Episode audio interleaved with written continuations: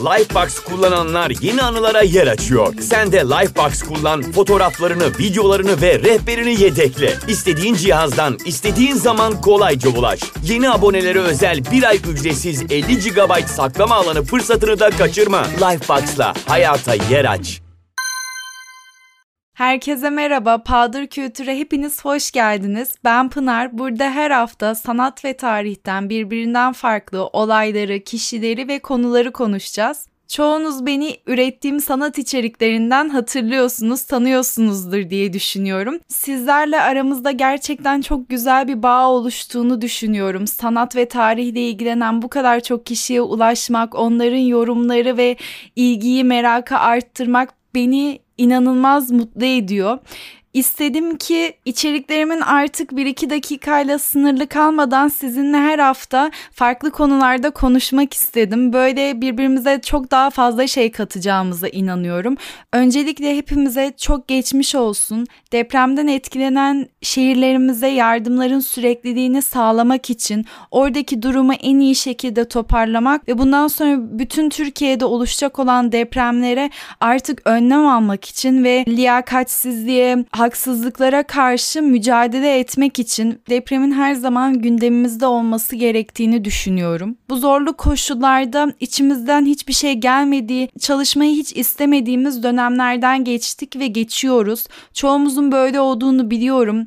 Buna kendim de dahilim ve bu süreçte nasıl odaklanabilirim, nasıl hayata geri dönebilirim diye düşünürken sanatçılar bana destek oldu diyebilirim. Geçmişten günümüze kadar farklı sanatçıların hayatlarını öğrendim öğrendikçe onların da başarısızlıklara, haksızlıklara uğradığını, savaşlarla, hastalıklarla mücadele ettiklerini görüyoruz aslında ve buna rağmen üretmeye, sanat yoluyla kendilerini ifade etmeye devam etmişler. Bu yüzden bu bölümde onların odaklanma çözümlerini konuşmak istedim. Ressamlar, müzisyenler, yazarlar bizim yoldaşımız olsun istedim. Verimli çalışmanın yollarını arıyor ya da şu sıralar hiç odaklanamıyor olabilirsin. Belki de sadece Pınar ne yapmış gelmiş bir bakayım diye gelmişsindir. Her şekilde bu bölümün sana iyi geleceğini düşünüyorum. Hazırsan başlayalım.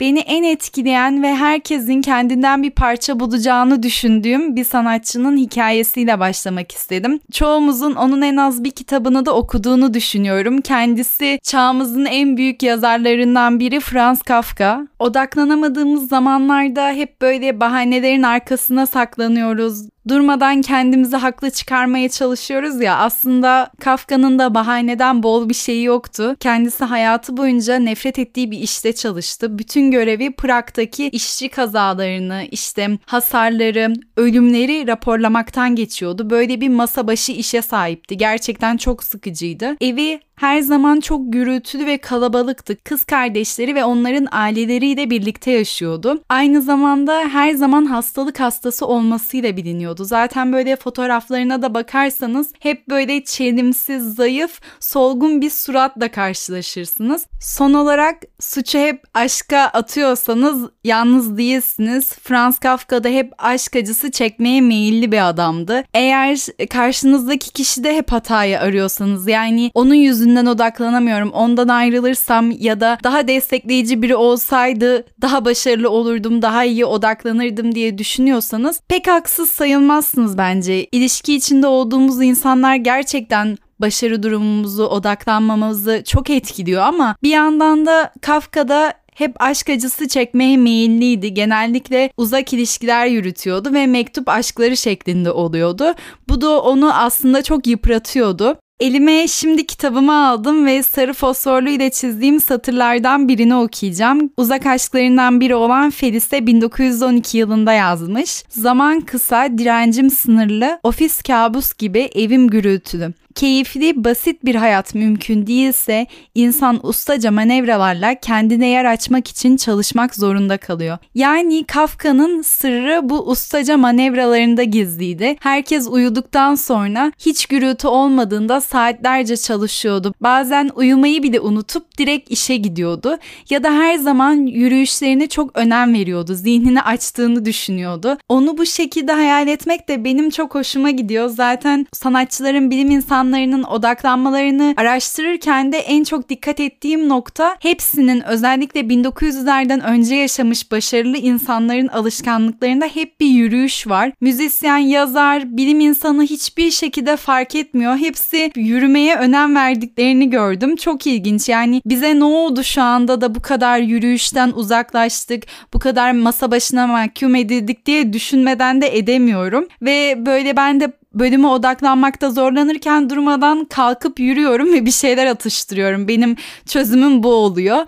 Şimdi yine demin kalktım biraz simit yedim. Mutfakta öyle bir dolandım geldim. Çok daha enerjiyim, çok daha mutlu hissediyorum. 2-3 sene önce de böyle yazı yazmaya bayağı meraklandım. Nasıl daha iyi yazabilirim diye durmadan araştırıyordum. Haruki Murakami'nin de bir kitabıyla karşılaştım. Koşmasaydım yazamazdım diye. Kendi hayat hikayesini anlatıyor. Yazma sürecinden bahsediyor. Otobiyografik bir kitap. 30 yaşlarının sonuna kadar hiçbir kitabı yokmuş. Yazarlıktan önce eşiyle birlikte Tokyo'da bir caz kulübü işletiyorlarmış. Ama gece hayatı, uykusuzluk, hareketsizlik onu çok kötü etkiledikten sonra böyle hayat olmaz olsun demiş. Her şeyi 180 derece değiştirerek küçük bir kasabaya taşınmış. Tamamen vejeteryanlığa dönmüş ve her gün aralıksız koşmaya başlamış. Şu an dünyanın en ünlü Japon yazarı diyebileceğimiz Haruki koşmaya ne kadar çok şey borçlu olduğunu anlatıyor. Sanki koşmasaydı yazamazdı değil yaşayamazdı bile. Bu şekilde söylüyor. Eğer siz de şu an koşuyorsanız ya da yürüyorsanız çok güzel bir tesadüf oldu. Böyle konuşurken de aklıma Nietzsche'nin sözü geldi. Büyük fikirler yürüyerek tasarlanır diye. Bu konuları merak ediyorsanız ve daha fazlasını araştırmak istiyorsanız da Yürümenin Felsefesi kitabını öneririm. Tarihteki başarılı insanların odaklanma sırlarına baktığımızda hareket olduğu kadar uykunun da büyük bir önem taşıdığını görüyoruz. Buradaki en ilginç örnek de her ne kadar sanatçı olmasa da Einstein. Ondan bahsetmek isterim. Özellikle Amerika'daki Princeton Üniversitesi'nde profesörlük yaparken günde 10 saat uyuduğu biliniyormuş. Bu da yetmiyormuş. Öğlen okul okuldan geldikten sonra bir saat daha kestiriyormuş.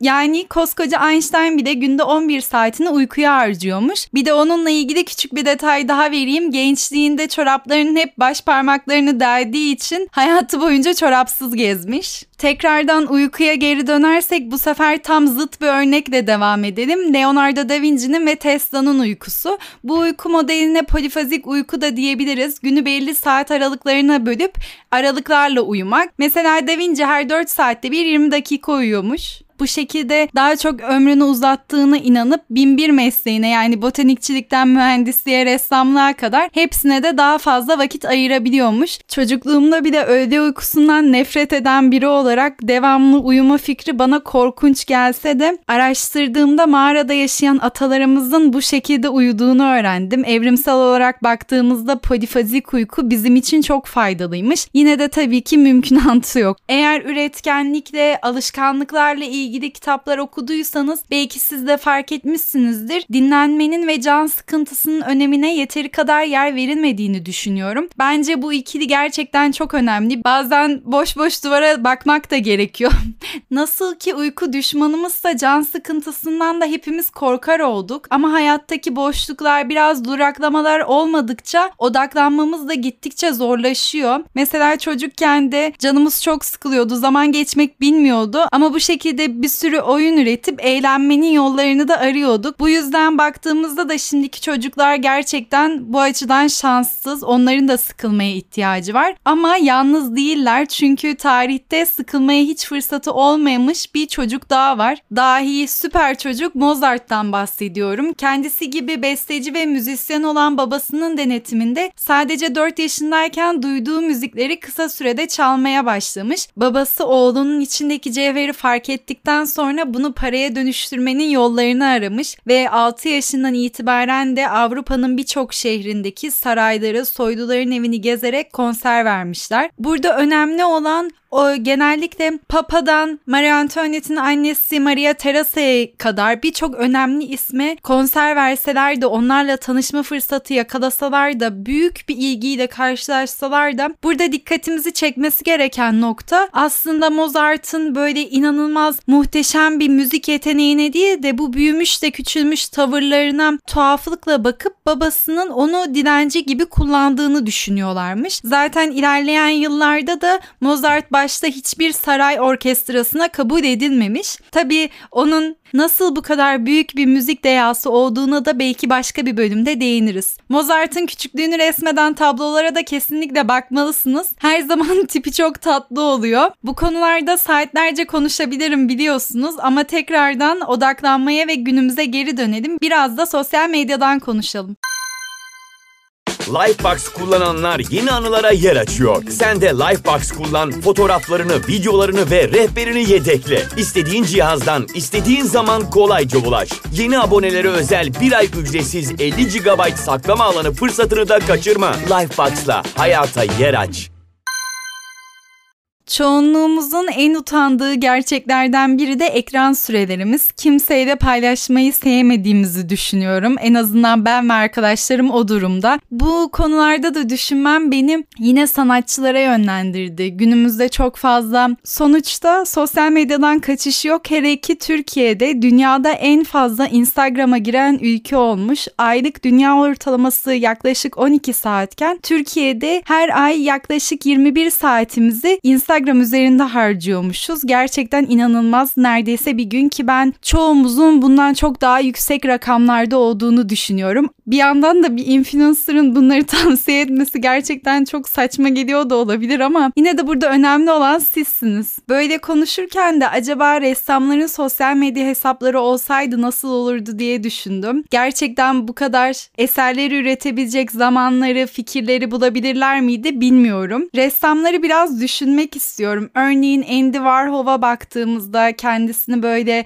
e, Marilyn Monroe'nun rengarenk resimleriyle de tanıyabilirsiniz. Tam bir adamın inanılmaz bir şöhret fanatizmi var. Zaten bir gün herkes 15 dakikalığına da olsa ünlü olacak sözü de oldun. Herhalde diyorum onun Instagram'ı olsaydı o dönemlere yetişseydi böyle her gün gittiği davetten en az 30-40 tane story paylaşır. Ne kadar ünlü görüyorsa hepsiyle selfie çektirir ve paylaşırdı diye düşünüyorum ama onun sanatını yapmasında yine bir zorluk yoktu. Zaten e, genellikle fotoğraflardan farklı tekniklerle kolajlıyordu. Bence yine onun aklına gelirdi. Ama Picasso ya da Dali örneğine baktığımızda Picasso çok cinsiyetçi bir adam. Özellikle ilişki içinde olduğu kadınlara çok haksızlık etmiş. O yüzden hesaplarında genellikle sevgilileriyle fotoğraflarını paylaşır ama ayrıldığı anda silip kötü laflar edebilirdi diye düşünüyorum. Ya da sadece kendini paylaşır paylaşırdı. Aynı şekilde Dali'nin de çok tuhaf zevkleri olduğu biliniyor. Özellikle böyle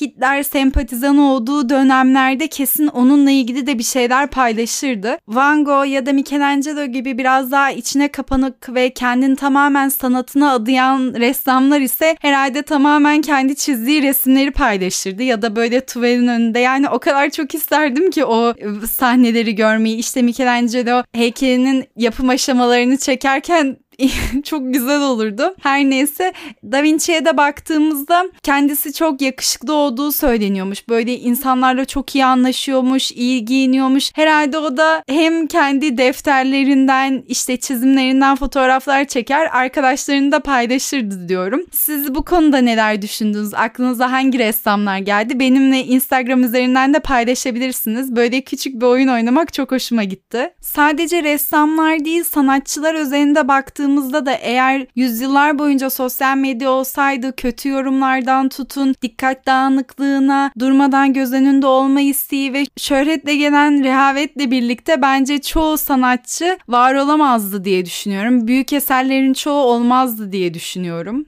Çalışmalarımıza odaklanırken bulunduğumuz mekanlardan ve ortamlardan bağımsız tabii ki de düşünülemeyiz. Mesela şu anda ben de kendi çalışma masamdayım. Sevdiğim tablolar önümde duruyor. Dünya kürem var. Kendi el yapımı yaptığım seramikler var. Burası benim huzurlu ve güvenli ortamım. En iyi burada odaklanıyorum. Sanatçılar en iyi nerelerde odaklanırdı? Bunlara geçmeden önce Canım dedemin bir sözünü hatırladım. Kendisi bu eski sözü gerçekten çok söylerdi. Tedbiri mekanda ferahlık vardır. Ben de ne zaman aynı ortamda tıkılı kalıp çok fazla çalıştığımda ve sıkıldığımda onun sözünü hatırlayıp dışarıya çıkıyorum. Odaklanamadığın zamanlarda yaptığın bir yer değişikliği insanın inanılmaz zihnini açıyor ve kendini toparlamanı sağlıyor. Yer değişikliğinden konuştukça da aklıma ilk olarak Osman Hamdi Bey geldi. Çoğunluğumuz onu kaplumbağa terbiyecisiyle tanısak da o kadar çok yönlü bir adam ki gerçekten yaptıkları say say bitmiyor. Yine de biraz anlatayım çünkü kendisini çok seviyorum. En sevdiğim ressamlardan biri. Onun hakkında da kesinlikle bir bölüm yapacağım. Öncelikle Türkiye'nin ilk güzel sanatlar üniversitesi olan Mimar Sinan'ın o zamanlar Sanayi Nefise Mektebi olarak da biliniyor ve kendi okulum bunu söylemesem olmaz. Kuruculuğunu yapmış yapmış. Aynı şekilde Türkiye'nin ilk arkeoloğu ve İstanbul Arkeoloji Müzesi'nin de müdürlüğünü yapmış. Ve Kadıköy'ün ilk belediye başkanı. Bir sürü devlet işiyle uğraşırken bu adam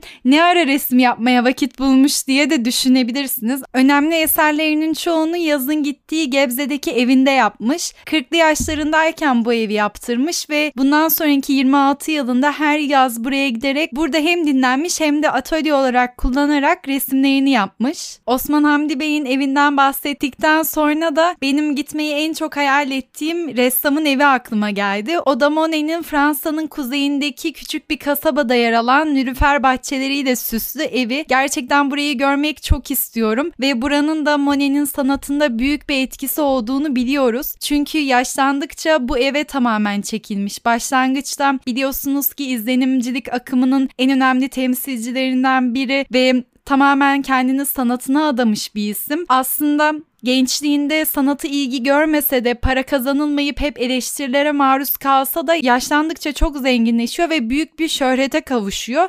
Yine de sevdiklerinin çoğunu kaybetmesi ve görme kaybını gittikçe kaybetmesi nedeniyle çok zor günler geçiriyor. Ama onun kurtuluşu da kendi evinde oluyor. Bahçelerle uğraşmayı çok seviyor ve nüfer çiçeklerini resmen bir saplantı haline getiriyor. Yıllar boyunca nüferleri resmediyor. 250'den fazla çizimi var Herhalde bu ev ve sanatına olan tutkusu olmasaydı çok daha erken yaşta öleceğini düşünüyorum. Picasso'nun bir sözünü de aklıma getirdi. Kendisi de 92 yaşına kadar yaşamış ve birçok ressamın uzun yaşamasının nedenini de kesinlikle sanatlarına olan tutkusuna bağlıyor. Zaten herhalde odaklanmamız için en çok ihtiyacımız olan şey sevdiğimiz işi bulmamız ve ona yönelmemiz. Neredeyse ödene kadar atölyesine gitmekten vazgeçmemiş ve her atölyeye girdiğimde bedenimi dışarı dışarıda bırakırım, ruhumla resimlerimde, atölyemde var olurum diyor. Bu sayede yaşlılığını, yaşadıklarını, her şeyi unutarak tamamen işine odaklanırmış. Ve son olarak sanatçıların ilginç rutinlerinden ve ritüellerinden bahsetmek istiyorum. Ama öncelikle benim çalışma hayatımı değiştiren, odaklanmamı arttıran bir kitaptan bahsetmem gerekiyor. Carl Newport'un Pür Dikkat kitabına gerçekten çok şey borçluyum. Çünkü 3 yıl önce tez yazmaya hiç odaklanamazken zaten pandemi dönemiydi. Beni gerçekten kurtardı diyebilirim. Özellikle skor cetveli tekniği sayesinde hangi gün ne kadar çalıştığımı, hedeflediğim saate ulaşıp ulaşmadığımı her şeyi çok net bir şekilde görüyorum ve ona göre önlem alıyorum. Skor cetvelini şu şekilde özetlemem gerekirse bir takvim, karton ya da kağıdın üstüne canınız nereye isterse oraya kendi skor cetlerinizi yapabilirsiniz. Günlük olarak hedeflediğiniz çalışma saatini yazdıktan sonra gün içinde her saat ya da set başında bu 25 ya da 40 dakika olabilir. Benim gibi bir saatlik setler de yapıyor olabilirsiniz. Her setin sonunda bir çizgi atıyorsunuz. Bu şekilde her hafta az mı çok mu ne kadar çalıştığınızı görüp buna göre plan program hazırlayabiliyorsunuz. Ben bunun gerçekten çok faydasını gördüm. Size de tavsiye ederim. Buna benzer bir yöntemi aslında Ernest Hemingway de uyguluyormuş. Ben özellikle Çanlar Kimin için Çalıyor'un kitabını ve filmini çok beğenmiştim. Orada da yazarın yaptığı şey kendi yazma çizelgesini oluşturuyormuş. Her gün belli bir kelime sayısına ulaşmaya çalışıp kelimeleri bittikten sonra da bu şekilde değerlendiriyormuş. Ama eğer o gün çok iyi gitmiyorsa yazması kendini zorlamayıp kalkıyormuş. Ertesi günde o sayıya tekrardan ulaşmaya çalışıyormuş. Böyle kendinizi uyarlayabilirsiniz ayırabileceğiniz bir yöntemi de deneyebilirsiniz. Aynı zamanda kendim de bir kahve bağımlısı olarak biraz kahveden de bahsetmek isterim. Burada da ilk aklıma gelen örnekler Balzac ve Beethoven oluyor. Balzac'ın hikayesini bilmeyenler için kendisi gün içinde yaklaşık 50 tane Türk kahvesi içiyormuş. Onun bu kadar Türk kahvesi bağımlılığın bu şekilde çok iyi odaklandığını ve üretken olduğunu düşünse de aslında sonunu getirmiş. Kalp ve tansiyon sorunları nedeniyle 50'li yaşlarda hayatını kaybetmiş. Beethoven'a baktığımızda ise o kendi kusursuz kahvesini ürettiğini düşünüyormuş. Her sabah kahvaltısında 60 tane kahve çekirdeğini tek tek sayıp kendi kahvesini yapıp içiyormuş. Gerçekten çok değişik alışkanlıklar ama düşündüğümüzde hepimizin böyle farklı rutinleri olabilir. Mesela ben de genellikle bazı çekimlere uğurlu bir gömleğimle gidiyorum. Bu sayede çekimin iyi geçeceğine inanıyorum. Ya da Gustav Klimt'i de örnek verebilirim. Onun da aslında uğuru vardı. O da atölyesinde uzun bir elbise giyiyordu. Bu şekilde daha iyi çalıştığını düşünüyordu. Kendisi zaten inanılmaz ilginç bir karakter. Genellikle öpücük tablosuyla hatırlarız. Zaten resimlerinde de daha çok altın işlemelerini görürüz. Bunda da küçük bir bilgi vereyim. Bu kadar altın kullanmasının nedeni de aslında babasının kuyumcu olması ve İtalya'da gördüğü Bizans mozaiklerinden etkilenmesidir. O kadar ilginç bir karakter ki atölyesinde böyle upuzun elbisesiyle etrafında onlarca farklı kadın modeliyle çalışırmış. Böyle hem münzevi bir hayat sürer hem de sanat dünyasında gerçekten çığır açan yenilikler yapmış ve e, hayat boyu böyle hani zevke düşkün imajı verse de aslında hiçbir zaman evlenmemiş. Annesiyle birlikte yaşamış. En uzun süreli aşkı da hatta böyle ikisinin uzun elbise giydiği atölyede ve bahçede fotoğrafları vardır. Onlara da bakabilirsiniz. Bu aşkı da Avusturyalı Emily'dir. Yavaş yavaş podcast'in sonuna geliyoruz. Odaklanmak için gerçekten çok uzun ve kimi zaman çok zorlu bir yoldan ilerlememiz gerekiyor. Ama yine de Pür Dikkat kitabında da okuduğum gibi derinlemesine yaşanan bir hayatın güzel bir hayat olduğunu düşünüyorum.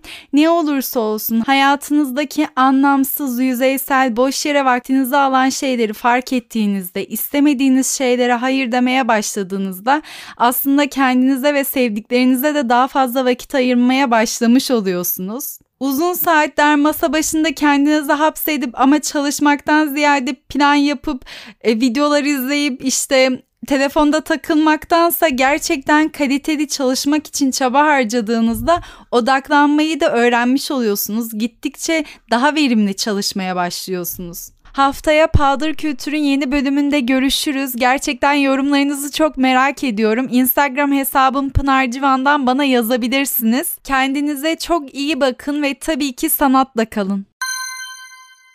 Lifebox kullananlar yeni anılara yer açıyor. Sen de Lifebox kullan, fotoğraflarını, videolarını ve rehberini yedekle. İstediğin cihazdan, istediğin zaman kolayca ulaş. Yeni abonelere özel bir ay ücretsiz 50 GB saklama alanı fırsatını da kaçırma. Lifebox'la hayata yer aç.